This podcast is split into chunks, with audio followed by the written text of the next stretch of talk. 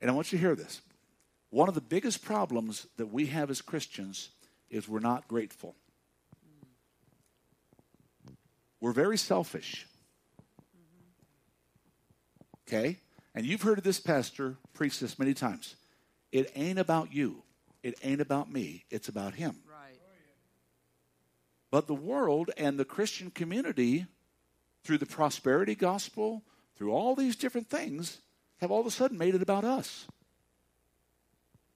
Am I making sense? Okay? And because of that, when things don't go the way we think they should, we throw a temper tantrum. I know nobody in here. I'm only speaking about myself. Okay? We get we get all we get all offended, we get all bothered when things don't go the way. Well, you know, this is God. You show me one place in the Bible where it says because it's God, everything's going to go smooth. Or because it's God, everything's not going to go bad. And so, because of this, I believe we give place to the enemy because we forget where everything we are. If you need notes for tonight, uh, he's got some. Lift your hand up high; he'll give you some. This is this is our. Um, I give notes so where you guys can. I don't want you to take my word for it. I want you to go home and study it. I want you to go home, take the notes, and read for yourselves. And so I wanted to start with this, and then I've got several different things that I want to that I want to articulate here, uh, just for a moment, and then we'll get into the other things. So, Jeff, if you would read Philippians chapter four, verses six and seven, and I'm going to stop him along the way because I, I want to emphasize a couple things. Okay? So, Jeff, if you would, please. Be anxious for nothing, but in everything by prayer and supplication with thanksgiving. Okay, stop. What's the first the first declaration there that he says? Be anxious and nothing. Okay, that word anxious, most of us don't know the word anymore. It's, it's just the old word for worry. Okay? Be be anxious, don't worry about anything. There's another translation that puts it this way don't worry about anything, pray about everything. Okay? Be anxious for nothing. The passage that he's reading, what version are you reading? Okay, New King James. Be anxious for nothing, but in all things, say that with me. All things. Now look at me. Does that mean it's about you or it's about him? Okay. God says, I want you to make sure that I'm in the middle of what you're doing. We want God to be a part of what we're doing, but we don't want him in the middle because it might not be what he's doing. You know, making sense? Okay, so be anxious for nothing, but in all things by prayer and supplication. That word supplication just literally means an earnest uh, sincerity of heart. Uh, you know, another translation will call it a petition. When you petition something, there's an earnestness, there's an entreaty that you're really longing for something to happen. Are, are you with me so far? Okay. Every, uh, some people say that my voice gets too soft sometimes. Is it too soft? Is it too loud? Is it okay? How's it over there, Jack? Is it okay? Yeah, that's what I thought. Ken, how's it back there? Is it okay? Okay. So if I get too soft, I get too loud, please tell me. Well, I, you know. Um, so uh, be anxious for nothing, but in all things, by prayer and supplication with thanksgiving, let your. Rec- oh, you're reading. I'm not. Go ahead. but you start with the beginning again. Be anxious for nothing, but in everything by prayer and supplication with thanksgiving, let your requests be known to God. And the peace of God, which surpasses all understanding, will guard your hearts and minds through Christ. Don't worry. Be thankful. Then peace comes. You see the order? Don't worry. Be thankful. I think it's interesting that passage. Worry about nothing, but in all things, by prayer, supplication, with thanksgiving. Then what's the next statement? Let your request be made. After Thanksgiving, let your request be made. After Thanksgiving, let your request be made. You know why? That's a question. I'm looking for an answer. Oh, don't you know, Pastor? Yeah, but I want you to answer it. He inhabits the praises of his people. Very good. But there's more. Okay?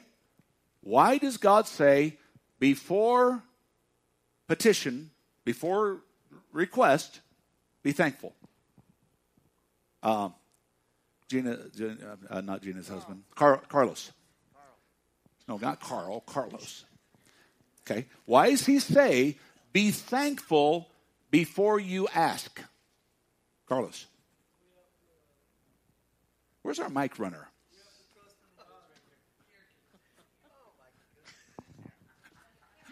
I need I need steps, so I'll do it tonight. Okay. Go ahead. Okay, now listen to me. Please, I want I want your thoughts because what this is about I'm getting into the mind. Okay, this next couple weeks, 2 or 3 weeks possibly, I'm going to be directly dealing with why you have problems. And I say you, me too. Okay, when I don't do this correctly, I have issues. Okay? And it's, it's, it's not rocket science, folks. It's in God's Word. He lays it out specifically for reasons. Okay? Prayer and supplication with thanksgiving, let your request. With thanksgiving, let your request. Before you request, be thankful. Why? Because we have to trust in what God's going to do. Trust in what God's going to do. Okay? Are we getting less uh, up here in front with Valerie and then Tandy afterwards, but Valerie first? Okay? Think about it. You probably don't need that from Are you seeing an or? Yeah, we, we want to record. We record it. So every every Sunday or every week they get to know that that uh, Valerie's talking now and Carlos is talking and I would just think that he wouldn't want to give you anything else if you're not thankful for what you already have. okay. He wouldn't want to give you anything if you're not thankful. All of these are correct answers, but there's more. I think being grateful for what you have before you ask for what more could you want. Being grateful for what you have before you ask for more. Eula? Before we ask, he answers. Before he asks, we answer. All good answers over here, Jeff. And then uh, I got to be careful with this preacher. Give this preacher, he might get cut loose. So, yeah. Uh, let Jeff go first. He was first. If you put your mind to, on God, then you put it in towards Him. It's like if somebody says red monkeys, you're going to think of red monkeys.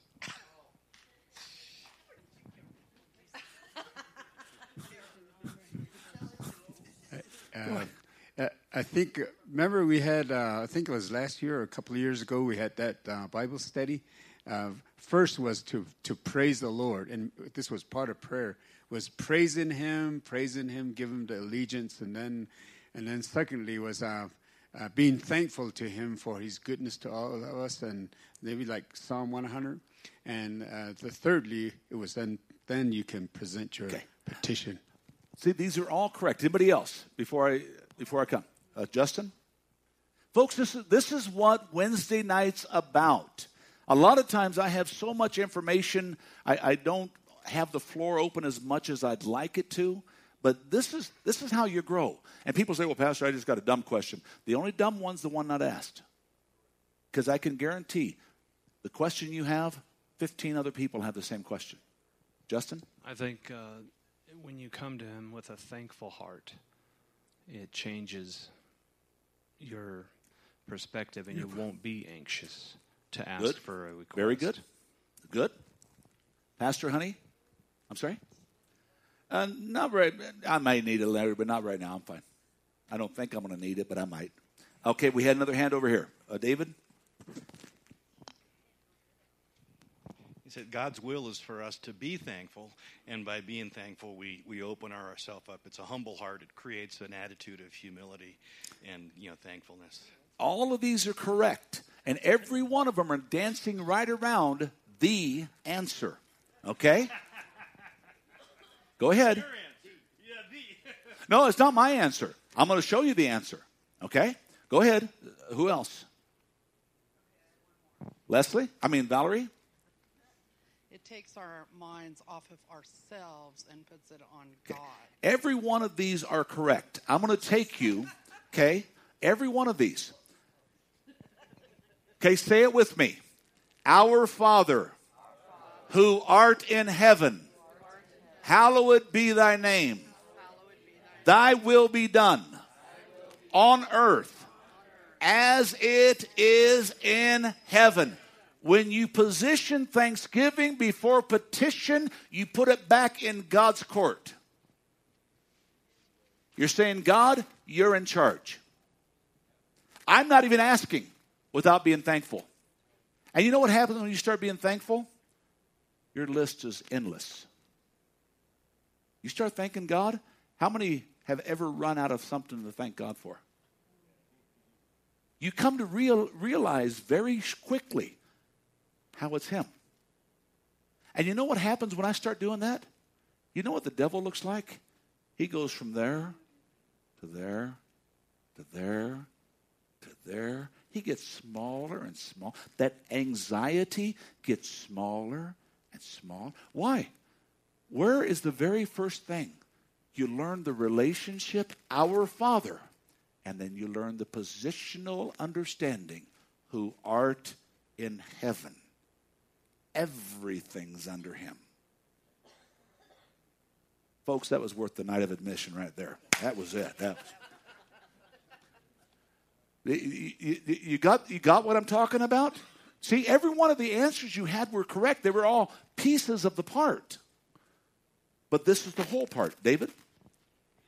The Lord just, has been showing me for a while how, how deep thankfulness, how spiritually deep thankfulness and gratitude is. Oh, it, it, it seems yeah. so superficial and easy, but it's not. It's it's deep spiritual mojo. okay, let me let me do this. Do you know how hard it is to get people to even say thank you? In today's society? You know what I hear all the time? No problem. No worries. Yeah, no worries. Well, the one that gets my goat is, is no problem, like it was a problem. I'm sorry, taking care of me was a problem. I was just saying thank you. Earl, did you have something? Or Errol? Okay. I always call him Earl, but it's Errol. Errol. Okay.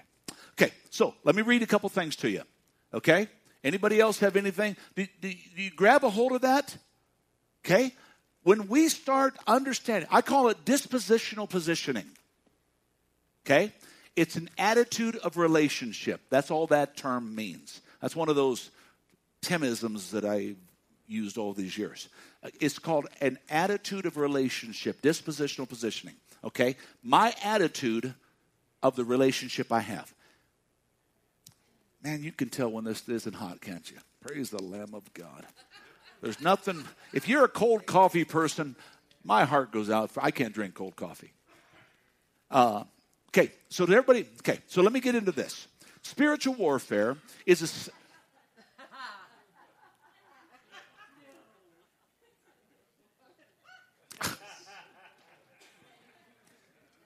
Will somebody go, go, go, go?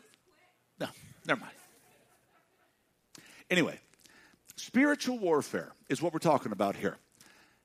If we could grab a hold of the, and just once again, it's not my phrase, somebody else's, the attitude of gratitude, you will watch, I literally, things begin to disappear in your life. Because when you're grateful, the enemy has no power.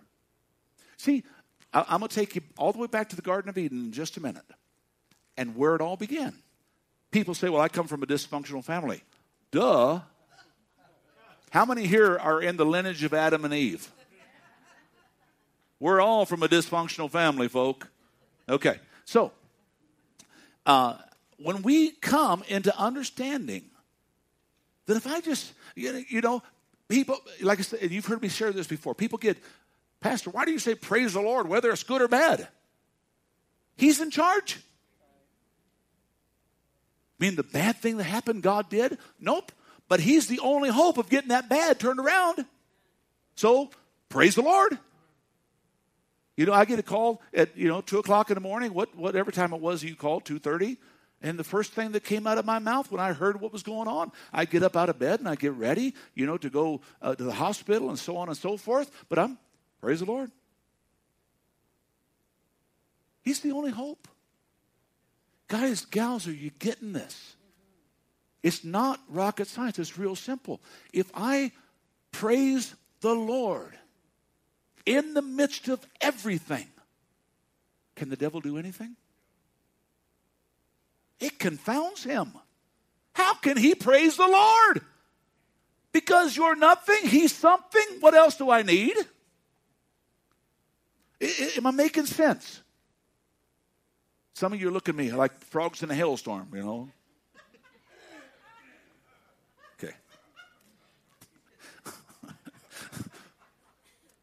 Dale, they'll get this afterwards, won't they? Yeah.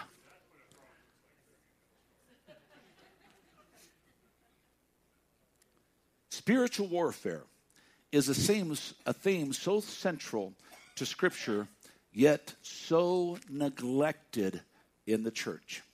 Many people in the church have given up on it because it, they, they would rather look at it as a figment of their imagination, superstition, or simply if you're involved in it, it's a lack of spiritual maturity. You just can't control yourself.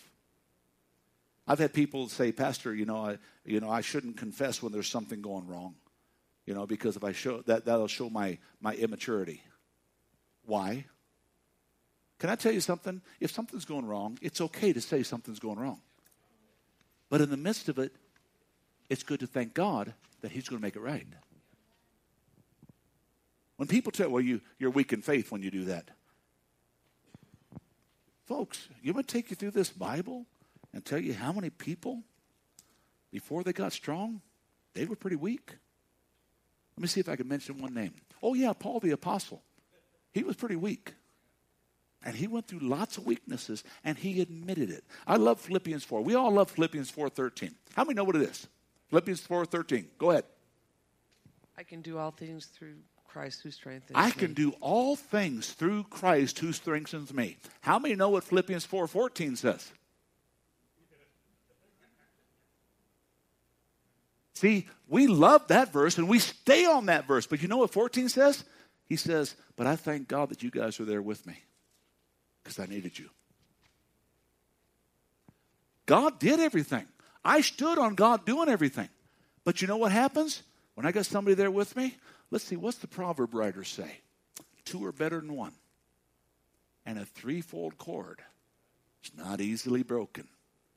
Can I tell you, when I'm feeling weak, I'm a needing you pretty bad. Oh, but Pastor, you're the strongest guy in the church. Oh, yeah, the devil loves that too. So guess what? That only means that when he beats on me, it's just a little bit harder than when he beats on you. I can do all things through Christ who strengthens me, but I thank God that you were with me. Did you pull it up, Jeff? What's it exactly say?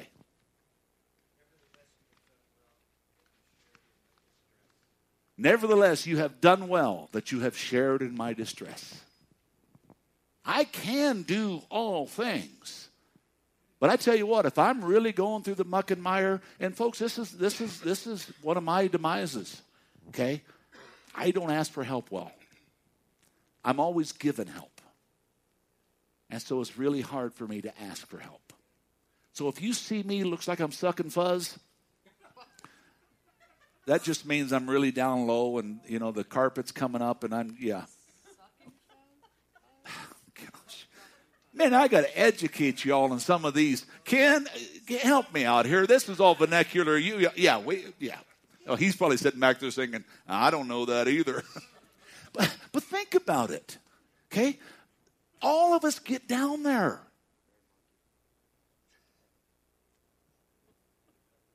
We have to admit this stuff. So the question is Is there any hope in this life for winning a battle against the enemy if we have a selfish disposition? If it's about us. The minute it's about you, you lose. The minute it's about them, we lose. The minute it's about him, we win. Because the enemy can stand against us, he can't stand against him. And it's him and us that's the hope of glory. It's him and us that overcomes the devil. Are you am I making sense today? Okay? Why? The reason that we get into this this area, this seductive and oppressive environment that we live in. Okay, so I've got a lot of a lot of different stuff. How many, how many here have ever read the Screwtape letters? Lift your hand up high. We got two, three. It's a it's a little din- what is it? Eight chapters. I mean, it's a little dinky book. It's about it's about uh, uh, Uncle Screwtape and his nephew Wormwood, or is it the other way around? Wormwood and Screwtape. Okay, and basically it is an allegory of of how Satan runs spiritual warfare and how he gets into your mind. I recommend to every single one of you, C.S. Lewis, one of the great writers and great Christians of, of years gone by, C.S. Lewis, little bitty book, Screwtape Letters. Read it. And, you know, another book, if it's a huge book, is called uh, uh, uh, uh Pre- This Present Darkness. This Present Darkness, a big, thick book by uh, Peretti. Is that right? And there's another one called Piercing the Darkness. Just gives you good insight into spiritual warfare, how things happen. Uh, uh, uh, don't answer Carmen. Yes. Carmen, right? Okay, good. And then, Steve, you had a question or something? Okay. Go ahead, Carmen. I just have a comment on the Screwtape letters. When I was younger in high school, I started reading it. I got about halfway through the chapter. It is so heavy. Oh, it I, is. I could I at the time I I could not finish it. It was so heavy that I mean I would read like three pages and I'd have to put the book down. Yeah. It used to be required university reading before they threw God out of the school. It used to be required university reading.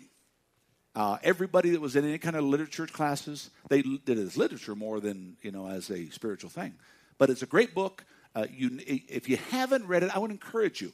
Uh, Peretti, uh, This Present Darkness. Uh, I'll tell you a true story. The captain of the angels, the, the army of the angels that was in This Present Darkness, uh, the captain's name was Towel. If you remember reading the book, Captain Towel was the head of the angels and he was the guy that ran everything. Well, I was flying back from Australia. Uh, this was back in the, I don't know, the 80s or 90s, and it was one of the worst airplane flights I've ever been on in my life. I mean, that airplane, uh, it was a big old 747, and uh, it was just, it was getting beat around. I just thought, we're going down any time. I knew we weren't, but it was just freaky. And I was praying. I was thinking, I had just finished reading This Present Darkness. And uh, so I'm thinking, okay, this, spiritual warfare. You know, I'm just kind of picturing it all. I'm going through it all, and, and I'm just praying. You know, it's one of those flights where you're white knuckling, and so I'm just. It's really, it's really a bad flight. And all of a sudden, we're landing in San Francisco. We're we're coming into SFO, and uh, the pilot came on. Uh, not the the uh, yeah, the pilot came on, and then the or the first mate. Who, who's the one that speaks to you? The co-pilot is the one that speaks to you, and then the pilot comes on at the end. You know, usually he comes in to settle the whole thing. Anyway, the the uh, the co-pilot came on and and said, you know, his stuff, and then all of a sudden the pilot comes on and says, you know, guys, uh, um, uh, ladies and gentlemen, I'm so sorry. I tried to get above this. I tried to get. Okay. My battery. Something.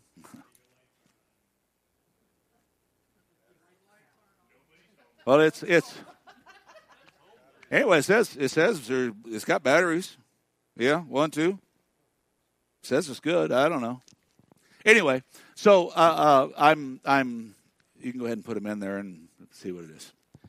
So I I'm on this. Yeah. okay, devil, you're not gonna do it. Hello. Hello. why this isn't working. The microphone, are the speakers still on? One, two.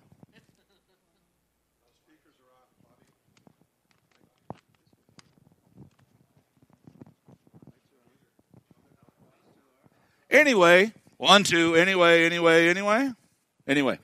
So I'm, so yeah, we only do the microphone for the record, recording anyway. But uh, so I'm there and I'm on this airplane, and all of a sudden the first mate comes on and does his thing and, and talks and, and shares all of his stuff. And then the captain comes on and, and uh, you know, says, Ladies and gentlemen, I'm so sorry. I tried to fly above it, I tried to get below it, I got to go around, I tried to do everything. But thank you uh, for your patience. You that prayed, thank you for your prayers. And we just appreciate it. We're preparing, preparing to, to land into to uh, uh, San Francisco. And uh, on, ta- on, on behalf of myself, Captain Towel, and our crew, thank you for flying.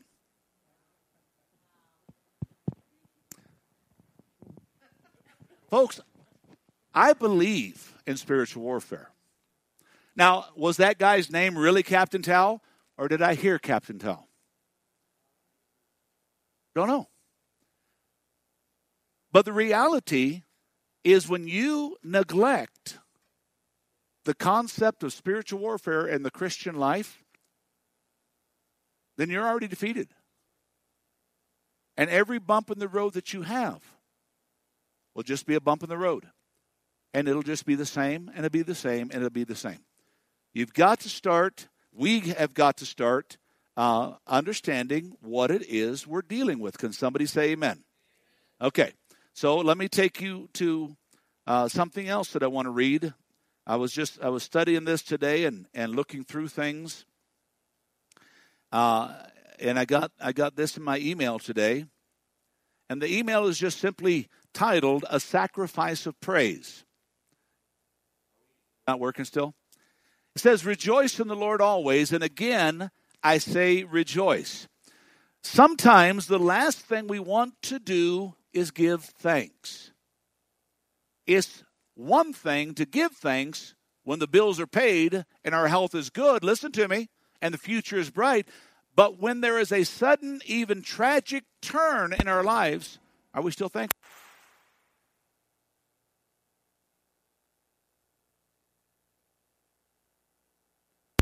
To give thanks to the Lord, for he is good and his mercy endures forever. Psalm 106, verse 1.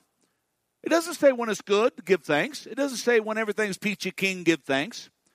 He says, so the article goes on, sometimes we feel good, and sometimes we're not feeling so good. Yet God says, in all things. First Thessalonians. In all things. Why am I why am I at this place? There we go. What was it? Everybody tell Bob thank you.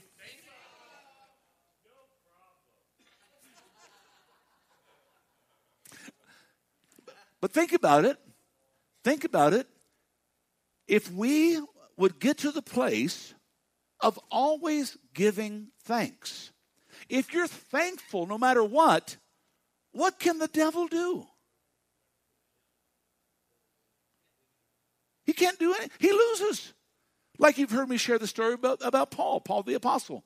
You know, they said, if you don't shut up about this Jesus, we're gonna we're gonna stone you. Well, that's that's happened three times. They've left me for dead out there, and you know, okay. One more time, I think I'm okay. Yeah. Well, if you don't shut up about Jesus, we're gonna we're gonna beat you with sticks. Well, that's happened twice. You know, okay. I don't like it, but okay, if that's what you got to do. You know, Paul, if if you don't shut up about Jesus, we're gonna kill you. He said, you know, to be absent from the body is to be present with the Lord. Do you mind? What do you do what can the enemy? But let me make it personal. What can anybody around you do? Because every physical fruit, write this down, folks. Every physical fruit has a spiritual root, bad or good. If you're a child of God, every physical fruit has a spiritual root. We are spirit people living in a physical reality. The real John, the real Dylan, the real Will, the real David, the real Dale, the real Justine, the real Ken, the real Vivian, your spirit, that's going to live forever. Okay? Think of Job. Look at Job. We don't know the actual time frame, but it looks like in a 24 hour period, he goes from everything to literally nothing. I mean, everything, family and all, except for his complaining wife. Can't get rid of those. I didn't say that. All she said is curse God and die. But his kids were gone. His everything. Uh, JJ. Okay, real quick. Let, get the mic because it has to be on the. Uh, what doesn't have to be? We'd like to get on the recording. Thank you very much. Um, the thing that I want to say is that as long as you have strong faith and you go through good and bad, the way I see it through my personal life, if I go through bad, I, I stop myself. If I hit a bump in the road in life and I ask myself, like, what's going on? Why, why am I doing this wrong? Why is it going wrong? I like to look back at God and pray and be like, you know what? I know you never put more than enough on my plate that I can't chew. And I know this is just you telling me, slow down, look at the perspectives, and let's go a different route. Because you know what's best for me. Amen. And I'm here to listen. We're, we're nailing it on the head right there, folks. Okay, you look at where you're at. Well, you know, God hates me or the devil's beating me. It might not be either. It might just you had bad pizza last night. folks, I, you could you can give glory to the devil or you can give glory to God. And what, what JJ just said is I look at this thing and say, okay, God, I know you're in charge. I don't know why this bump has happened. Okay, once again, look at Job. Okay, I was you, all you did is articulated in the natural what I was just going to talk about the, of, of days gone by. Everything that could go wrong went wrong. Everything. And what was his response? Oh God, I can't. Oh God, I mean, was he moaning, groaning, whining, crying? No, look at his response. He said, "Naked I came in, naked I go out. Blessed be the name of the Lord." I say it this way: Praise the Lord. Good happens, praise the Lord. Bad happens, praise the Lord. See, God's God's got to be the one. And then and then Job went the rest of the way. He said, "The Lord gives, and the Lord takes away."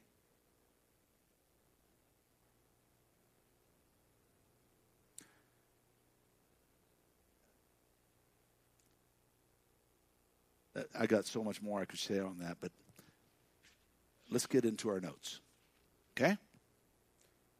Okay, I see a hand going up back there, I think, out of my periphery. So if there is a hand, then take your microphone back there to it. Was there a hand? David, go ahead. Fun thing about Job, one of the things he prays for, he says, Oh, that there was a book. Yeah.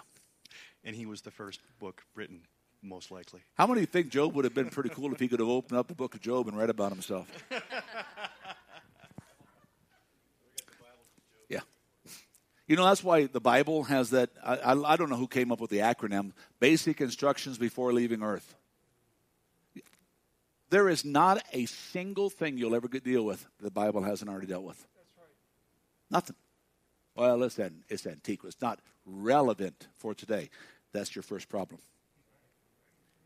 Let's say, well, Pastor, why is that my first problem? Because it's about you and not God. The Bible doesn't fit your standard. Same yesterday, today, and forever. Okay? Satan's strategy is to wreak havoc. I'm in your notes. To wreak, to wreck your Christian life with his ultimate goal to destroy every Christian he can. We have learned that stra- that that uh, Satan's that Satan strategically designs and strategizes to bring down anything and anyone that stands with or for God. The Bible is full of examples of average people average people who had personal contact with Satan. That we can learn from their experiences in order to give us some insight into when and how the strategies of Satan work. Okay? Average people Job, Eve, Joshua, David. Yes, we read them in the Bible, but you know, before they were in the Bible, they were just average Joes. They were just average people. But we see through their lives that Satan hasn't changed his tactics. As I say, tongue in cheek, folks, and if everybody anybody gets offended by it, please forgive me, but I'm going to say it anyway. Satan has no new bag of tricks, just a new bag of fools. That's all he has. Okay? If we choose to ignore, that's what we are. okay. The, the, the tactics, the targets that Satan aims at in our life are right in Scripture. The purposes he wants to achieve, the weapons he uses to attack us, and the defenses God has provided each of us. Okay, a statement I want you to write down. And I want you to do this as the offering baskets are coming by. People ask me, said, Pastor, why did you start taking offerings on Wednesday nights? Because I need I used to take tithe and offerings every single time we had a service. But I had several people years ago ask me, said, Pastor, I can't be there on Sunday. Can we give on Wednesday? And so we've taken and we've done tithe and offerings every Wednesday since. So if you're here and you you uh, normally do your tithe on Sunday, but you're not going to be here, okay? Or if you do whatever you do, then you know give, if you would, Carlos. Thank you. Uh, so anyway, we're going to get into Genesis chapter three, verses one through seven. Hopefully, everybody that I gave scriptures to remembers. Okay, so microphone back there to Sherelle. You're getting steps, right? Okay, good. I'm going to put people up in Bob's booth too to where you can get stairs. Okay, just kidding. Okay, so I want you to listen. Okay, before Sherelle reads the statement that I was going to make, and, and I want you to write this down Satan has no authority, he only has power. He has no authority. All of his dominion was taken away from him when, when he was cast out of heaven. He still has demons and, and a hierarchical structure underneath him, but he has no authority in your life. But he does have power. He does have power. And his power, don't you ever mess with, because you will lose. Okay? And that's not a scary thing, it's a very easy thing to overcome. We go back to the very beginning of our night. What do we talk about? Where is God supposed to be in our life? First. When it's about God, the devil loses. When it's about us, the devil wins.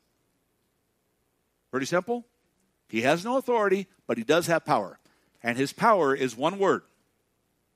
How many have been listening to me for years? What's that one word? Deception. Deception. He has the power of deception, and he's good. He's good at it. He's good at it. He's got everybody believing he's got little red horns and a pitchfork and a tail.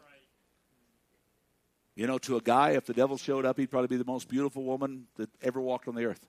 To a woman, he'd probably be the most majestic man that ever walked on the earth. To a to a hunter, he might be the most majestic elk that ever showed up. If he, if to a, you know, just fill in the blank, whatever it is. I, I, I'm just saying, folks, that his deception is powerful. Don't ever play with it. Don't play with fire. You will get burned. Genesis chapter 3, this is where it all begins. And I'm going to tell you very simply how the deception works as we get into this. So, Sherelle, go ahead and I'll stop you a couple times along the way. But go ahead. What version? Uh, NIV. Okay. Now the serpent was more crafty than any of the wild animals the Lord God had made. Okay, so who is the serpent? Okay. Was the serpent Satan originally? No. No. He was just a snake. Okay, and the picture is that this snake actually walked on legs. I don't now once again all we can do is we can dis, we can decipher that by the fact that the Bible says that from here forth you're going to slither on your belly and eat the dirt. So that would give you an idea that he probably maybe the snake had like a lizard. Uh, Josh? In Revelation, it has a verse, maybe I misunderstand it. It says the serpent, the old serpent, the devil. Yeah. Well, he is the serpent now, but originally, okay, God, Satan had taken and possessed. Once again, folks, like this is not thus saith the Lord, it's not thus saith him. This is the picture that it gives us that the devil chose the serpent to possess. Okay, a spirit being has to have a body. Are you okay? Questions? David. Where's our microphone? Don't we have a second microphone somewhere? Somewhere? Go ahead. I've read uh, the different types of angels. They might have a, a cherub, cherubim, and then there's the seraphim, and they're usually depicted as a serpent dragon type like angel for Yeah, some different- reason. yeah, different And kind of- So the thought that I've read is that you know Satan's uh, seraph, you know, one of the greatest creations that God made. You know, beautiful, powerful, uh, head of the uh, angelic host, head of the host, and so he was a seraphim, which now we see all over the world, and you know, dragons in China and Mhm. dragons in Thailand, and even uh, Mexico and Old Indian. It's all Yeah. dragons and snakes. Yeah. And so maybe he, you know, that was his original form. Who knows? Yeah, there, there's all kinds of speculation. I my my initial in the natural mind, I'm thinking God's not wanting a snake in His throne room, which is where Lucifer was. He was the anointed cherub that covered, uh, and so we we look at all of this, but we see the serpent. And I didn't mean to get on this little tangent, but understand that that a spirit being, if he possessed the body, not sure if it is seraphim. You know, I don't know, folks. Don't know. Look at it for what it is. But it says the serpent was what? Craftier, cunning, deceptive, forked tongue of any of the wild animals. So we have the picture that this was a literal animal on the earth. Okay? Which is why I'm not necessarily moving towards that direction, David. Who, knows? It- It's not one of those things to live or die for, folks. It's just, we're looking at the picture here. But I want you to look at that word craftier. Craftier. Now look at me. Look at me, please.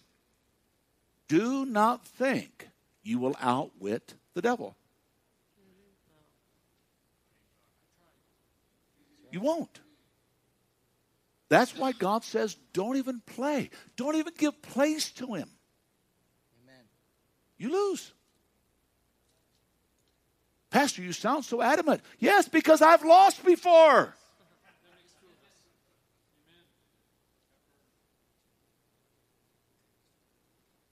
Are you okay? So, go ahead and start there again. Well, I have a question real quick. Oh, you have a question. Go ahead. Didn't you say one time that the serpent had to give his I can't hear her. Uh, Kathy, could you turn her up a little bit? It could be me because of my hearing aids, but if you could turn her up a little bit. No, you're working. I'm just not hearing you. Go ahead. Didn't you say one time that the serpent Could you had get to rid of give the- permission? Yeah, that. I'm sorry? This, it's just got all the reverb and stuff. Can you turn all that off, please? Didn't I say one time? That the serpent had to give permission for for Satan to come into him. Like because remember when the when the pigs Yep. ran over the cliff Yep. and pigs are the best swimmers in the animal Right. kingdom so they chose to drown themselves rather than be possessed Okay, but it wasn't the pigs that gave permission. See, the the the, the, No, the demons still- in the man in the you know the legion Yeah. said, "Jesus, send us into the pigs." right Okay, so it wasn't the pigs that had. So I, I may have said something. I, I don't know. I, I I don't remember just- saying something like that, but well if the ser- if the serpent is an animal and the pigs are animals Right. and the pigs would rather drown themselves than Right. than give them themselves over to a demon then wouldn't the serpent have to give permission in a way for that well, I, I don't think the animal would have to give permission. That's why I'm. That's why I'm kind of. I, I don't know what I would have said that might have given that impression. Uh, I, I don't know. I'd have to. I can go study it and look at it and see if there was something that I might have been reading that gave that inclination, but I don't think because like the pigs, the pigs didn't didn't give permission. But once the demons were there, they said, "We don't want these guys here," so they went and drowned themselves. And so, why didn't the serpent do that? Don't know. I don't know. I don't. I, I don't have an answer. Doesn't mean I can't. I'll, if I remember, I'll go look. But good question. So go ahead. He said to the woman did god really say you must not eat from any tree in the garden Okay, so stop there. What did we're talking about Satan? Okay, we're not talking about the physical serpent. We're talking about the the uh, the entity in the serpent. Okay, speaking. What was the statement that the devil made? Did he really say it? Okay, What does deception do? Deception doesn't necessarily blatantly go in your face, it questions. Did maybe you misunderstood? What is the, one of the greatest terms that we use in the Christian community? It all depends on how you interpret it. You might read it that way, but that's not how I read it. Did God. Now, who's in charge? Okay, no, who's in charge in that scenario? Me. No, me. Well, it's Satan's deception, but it's my choice. I don't like it being read that way. I want it to read this way. The whole thing about the about we were talking about earlier uh, the homosexual community. Okay, folks, there is nobody gay. Nobody's born gay. I don't refer to people as gay because I'm not going to put them into that that bondage because they they were born a man, they were born a woman, they were born for a man and for a woman. They weren't born two men for each other or two women for each other. Well, you know, that's the way they was born. Hogwash. There's no there is no proof. And even if they try to make up proof, what they keep trying to, God says no. Okay? And so the reality is the minute, and, and, you know, the Christian community is buying in this thing lock, stock, and barrel, and you know their reasoning? Well, the Bible has to adjust with the times. It's actually a living word. Yes, it is, but it's not changing. Are you okay? Okay, so this is the deception. So, what did the enemy do? He questioned God. He didn't deny God.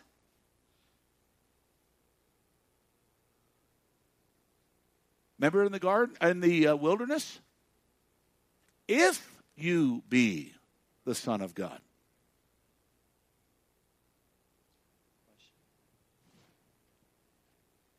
Oh, you're really living for God, John? Maybe you're looking at this thing wrong. Is that really how God feels? Has anybody had any thoughts like that? Maybe I'm the one that's all messed up.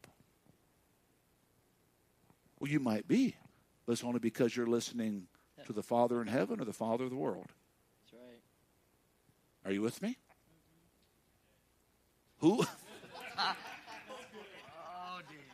Who's your daddy? Josh, real quick.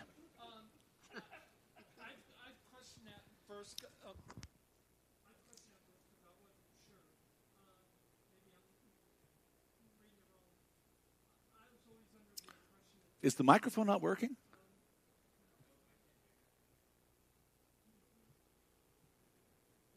Just go ahead and speak loudly. I, we, did, we don't have time to.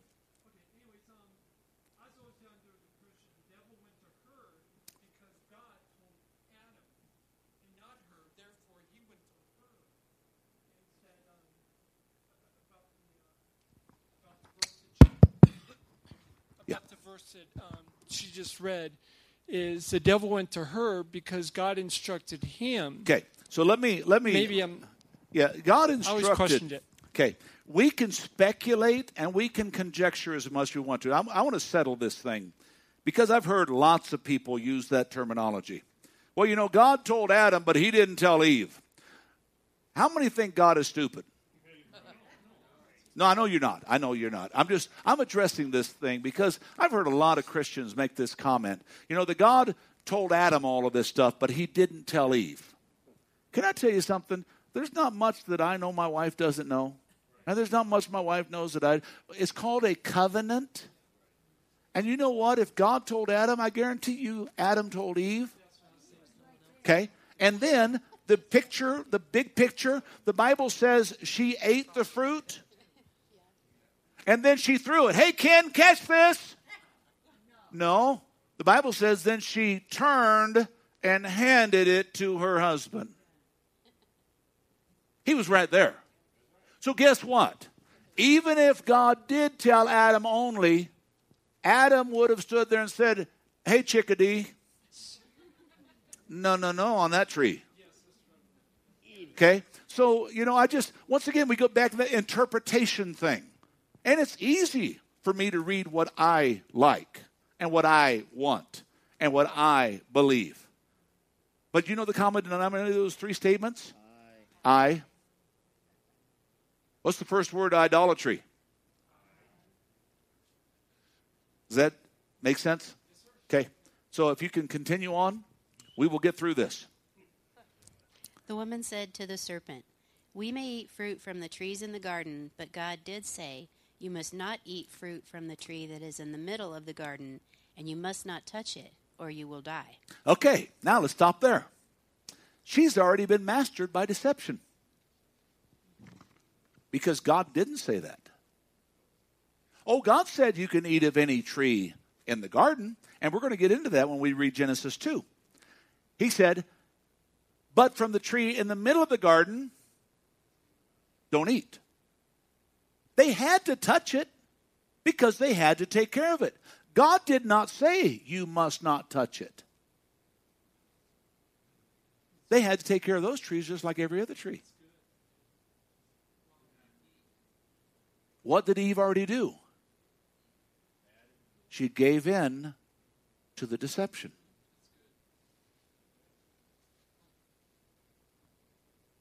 Had God said? Well, no, God said we can't we can't eat. We can't even touch it. Really? Are you with me? You with me, Val? You got it? Me. Are, are, are you with me, though? Think about this, folks. Okay? And then look what the devil does. You will not certainly die, the serpent said to the woman. You will not certainly die. Well, now what's he doing again? He's right back in deceptive. You see, he sees that he's got her because he sees that now she has twisted the truth. He said, She decided to talk to him. Thank you. Think about it. Think about it. Has God said? No, God said we could do this, but He said we can't touch it. How many know you want something you can't touch? Okay? Certainly you will not die, the serpent said to the woman. But listen to what he says now. Now he starts dealing with her pride, her arrogance, her self. Look what he says now. Go ahead. For God knows that when you eat from it, your eyes will be opened, and you will be like God. And you will what? God is selfish. He doesn't want me to grow. He doesn't want me to know. And it says that you'll know good and evil. You'll be like God if you eat of that. And God don't want to share. You see how the devil plays the game? Now, I'm gonna, I'm gonna. Well, go ahead, go ahead and well, uh, yeah, uh, yeah, go ahead and finish. Go ahead. And you will be like God, knowing good and evil. When the woman saw that the fruit of the tree was good for food and pleasing to the eye, and also desirable for gaining wisdom, she took some and ate it. She also gave some to her husband, who was with her, and he ate it. What? what he, didn't, he didn't throw it across the garden? Adam, come over here. He gave some to him who was with her. It's just amazing when you just read the parts of the Bible you want to read. But when you start reading all of it,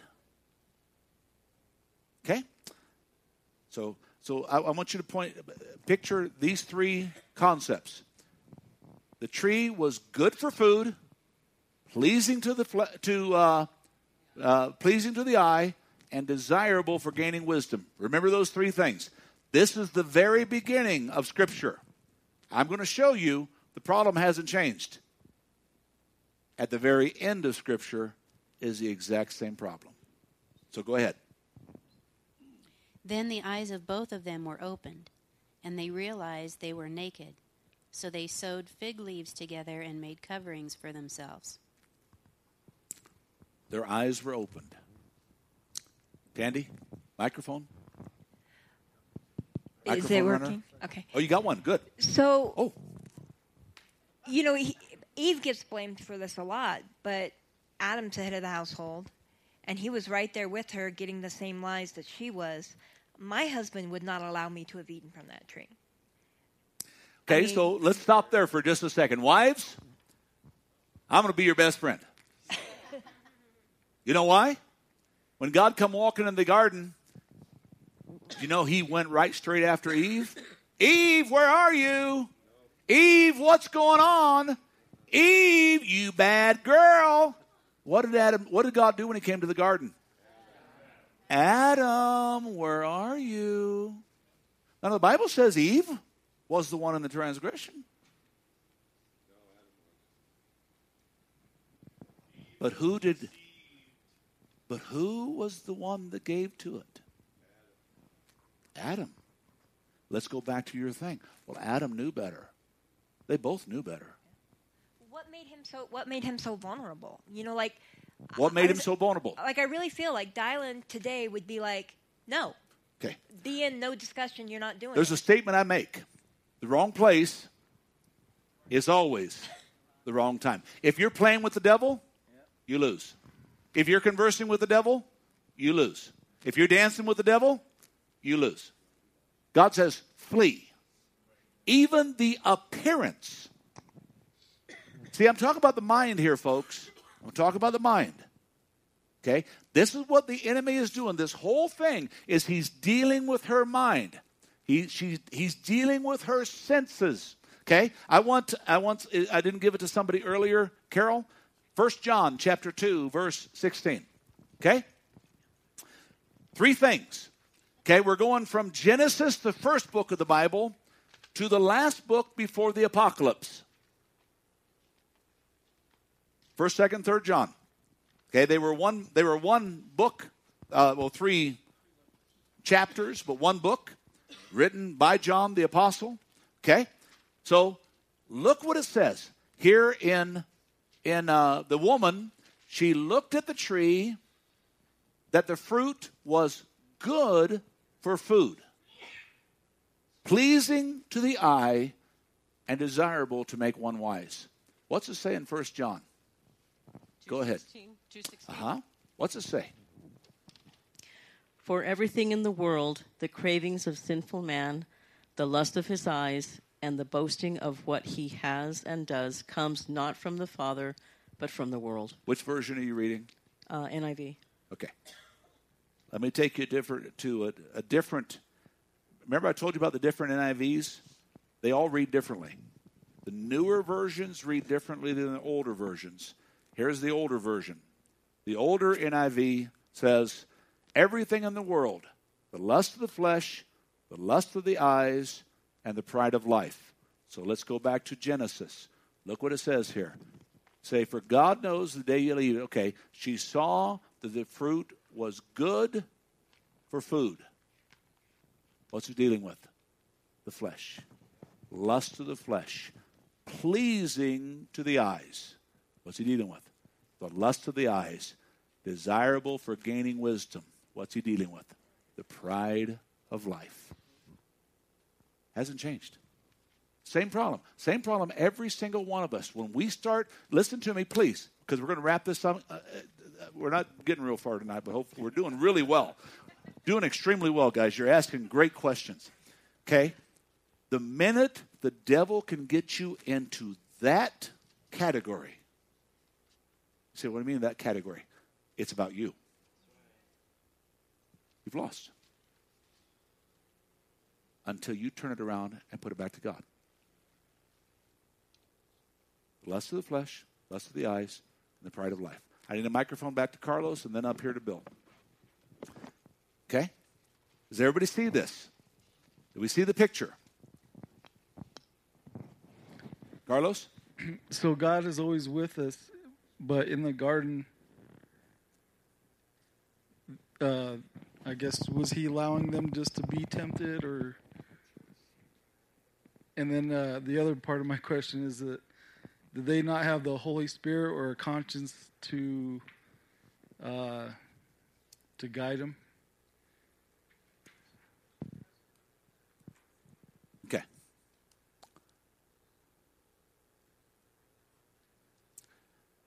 Hold on just a second. Let me take it. My mic's not working again. Uh,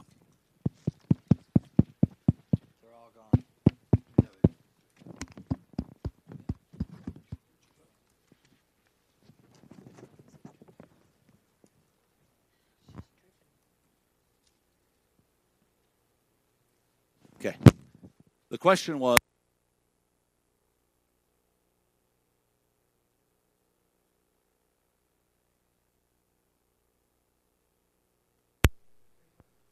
James chapter 1 verse 14.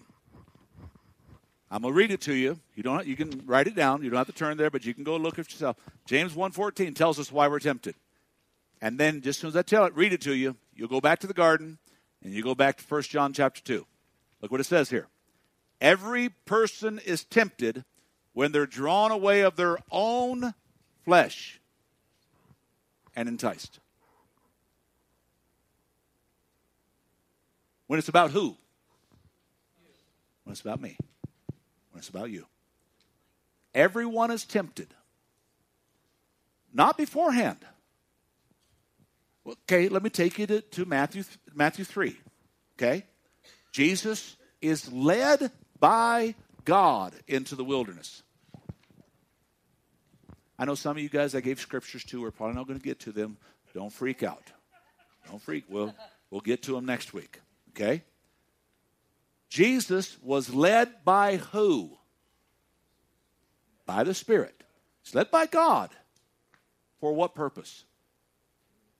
To be tested. The Bible doesn't say that about us. But the Bible says in the book of Hebrews that he was tested, that he could taste death for everyone, that he could go through everything that you and I ever went through. And what was the first thing that God tested him on? Lust of the flesh, lust of the eyes, and the pride of life. Folks, it doesn't change. No new bag of tricks. No new bag of tricks. What are you talking about? In the wilderness. Oh, you must be hungry. 40 days. You ain't been eating for 40 days. Command those stones to become bread. What are you talking about? Lust of the flesh. Oh, Eve saw that the tree was good for food. Lust of the flesh.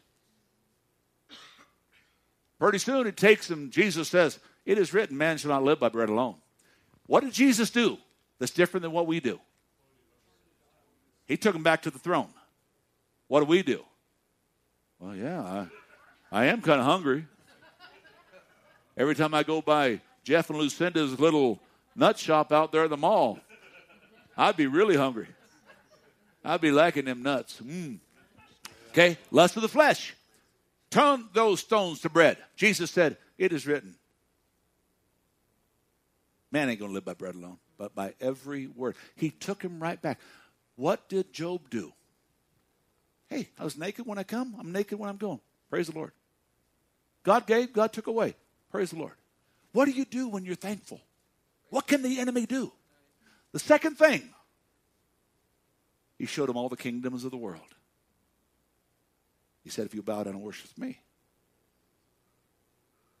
I'll give you all this. Now, let me ask a question. Why didn't Jesus just say, Oh, shut up, devil, it's not yours? Why did Jesus not say that? Bill? It was his. It is his. It's not was, it is his. He is the at the God of this world. Yeah, no, you're, you're correct. It is his. And it will be his until he is thrown in the bottomless pit. Okay? So, okay? Now we have the lust of the eyes. I'll give you all this. Ooh, that's pretty cool kingdoms. Jesus said, It is written, I'll serve the Lord my God, and him alone will I serve. What was the last thing? The pride of life. He took him to the top of the temple, pinnacle of the temple. We saw it, didn't we? We saw it. Took him to the top. We saw it, didn't we, Jack? Pinnacle of the temple, the, the front corner of the Temple Mount. We were right there. Satan was up there with the devil, or with Jesus. He said, Throw yourself down. For it is written, Ooh. He used God's word against God. See, Satan, he's clever. Oh, the craftiest of everyone. You play wits with the devil, you lose. It is written. He'll, he'll cause the angels charge over you, and you won't even dash your foot against a stone. The pride of life. Throw yourself off. Throw your whole life away. And Jesus said, You'll not tempt the Lord thy God, and you'll serve him alone. And immediately the devil went. What am I saying in all of this, folks? The battle's in the mind. And he never stops. If he can't get you with the lust of the flesh, he'll get you to the lust of the eyes. And if he can't get you from lust of the eyes, he'll get you to the pride of life. And if he can't get you the pride of life, he'll get you to the lust of the flesh. If he can't get you the lust of the flesh, say, Pastor, there's only three things. That's all there ever is. Just different packages. All the same thing.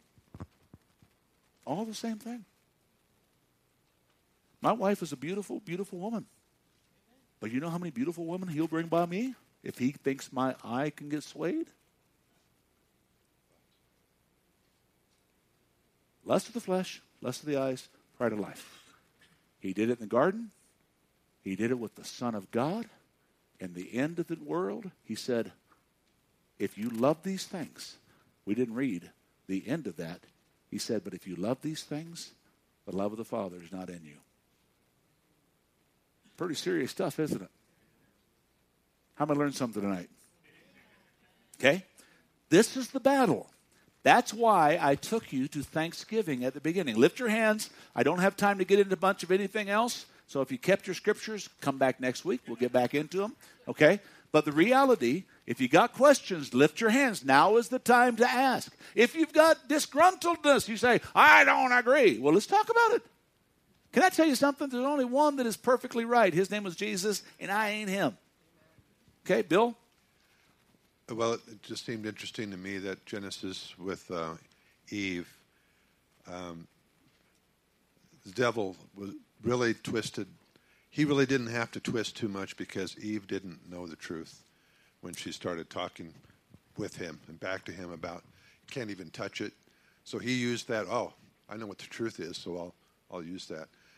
Would it be um, fair to say, or truth to say, that the devil knows the word better than anyone could ever, other than you know God? Once again, so why try to you know unless we really know the word, you, you better not try to. Once again, you go wits with the devil, folks. There's only two people, three people that know the word of God better than the devil: the Father, the Son, the Holy Spirit. But the only thing is, when he speaks, even the truth is a lie. Because he's speaking it. Because he's doing it for his advantage to deceive you. Somebody else, quick, quickly, quick, lift your hands. Don't just speak, but you got a question, you got a good stuff. How many thought tonight's session was good? Did you learn something? Okay. We're gonna get we're gonna get deep into this. Because if I can get you to understand, and folks, tell people in the church, talk about, you know, I, I was talking to, uh, I think it was Bob or, or Bill or some, I was talking to, if I could get you guys to talk about this stuff on Facebook instead of all the garbage most people talk about, of course, nobody in this room. Okay. If I could tar- get you talking about, man, I learned this tonight. I learned this. You know what you're going to do? Faith comes by hearing. You're going to plant seeds into people's lives, and the devil ain't going to like it. But how many know he's mad? I'm glad. I know how to tease him. You know, whatever. Uh, questions? Anybody? Uh, uh, uh, Hensley. Microphone? Microphone? Quick, quick, quick, quick. Run, run.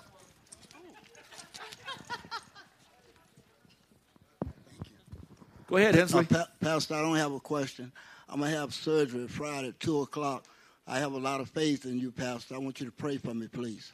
Well, I got faith in Jesus in me, and I will pray with you. Okay? Uh, why don't you lay hands on him right now? Everybody stretch your hands towards Hensley. Father, in Jesus' name, we pray for Hensley. We thank you, Lord. It's not by might or power, it's by your Spirit, God. You can reach into that body even before the doctors touch him, Father God, and you can bring a healing, God. Let your your plan, your purpose, God, your healing be completely manifest in him in Jesus' name. And everybody said, Amen. Any other questions going once? David, over here, quickly, quick, quick, quick, quick. Run, run, run, run, run. Microphone, run, run. No, don't throw it, please. Okay, so you have to think that Satan fell before Adam fell. So Satan is rebelling. But when Adam fell, when Adam and Eve fell, that brought death into the whole creation. Right. I mean, it shook the whole creation. But when Satan fell, there's no mention of the whole creation being shaken. So we must we must just be much greater than the angels. Well, that's what the Bible teaches. The Bible teaches that Jesus was made, he stepped out of eternity in time. I just preached on this a few weeks ago. Okay? He made himself a little lower than the angels. For what purpose? To bring glory to God and to lift us back to our rightful position. We are going to judge the angels. The angels are lower than us. Oh, they're greater than us in power and might and authority. No. But they are created beings created to worship God.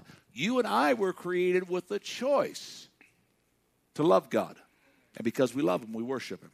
Okay? When Satan fell, okay, he was just, he was an angel. God cast him out. When you and I fell, we changed the whole scope of eternity. Okay? And I had people ask me. Yes. That's what the Bible teaches. 1 Corinthians. Show, I'll show you afterwards. Okay. Yeah. Okay. Good question. Did that answer? Did it, okay. No, go ahead. Is, do you think immature Christians are more open to um, or are more vulnerable to Satan because they don't know enough to recognize him and fight him off. That's that's that's kind of a, a you got to differentiate immature and mature. Are you talking about the time of being saved? Are you talking about somebody really that is really growing in God, but they just haven't grown? They're like a baby. They're really growing, but they're not as mature as a mature. My personal opinion, I think mature Christians can fall easier than immature Christians. Okay? Why? Because sometimes we get caught up in our lust of the flesh, lust of the, of the eyes, and the pride of life. We get caught up in a religious spirit. And so we start playing with the devil. Well, I can beat the devil. Oh, really? You can? Come on, let's go toe to toe. Let's see. Okay? Will? Well, isn't that why Satan, when Jesus was young, he tried to, like when he went through Jerusalem and tried to kill all the children that were his age? Easier to take out a child than. than Yeah, if you can kill the child, you don't have to deal with a man. Okay? But notice in that, there was only one time the devil tried that when he was a baby. When he was 12 years old in the temple, amazing everybody, the devil knew he's done. But he set out still to destroy him. And he thought that he won. But he didn't. All he did was defeated himself. Why? This is why, and, I, I'm, I'm over time, guys. Folks, this, it's always so much. Praise the Lord. you know, it's, okay, this is why that the Bible says that only the Father knows certain things.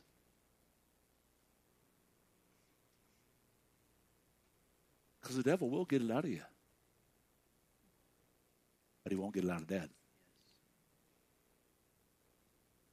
Jesus doesn't even know the end. The, the, you know, he doesn't know his return. All he's waiting is for dad saying, okay, it's time. The battle is in the mind. We're going to get into this next week.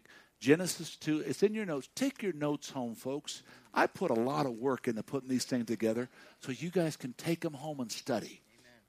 Genesis 2 talks about the whole picture of Adam being exposed, Eve being exposed, being taught. It nullifies that whole thing where God where she said, Well, God said you can't even touch it.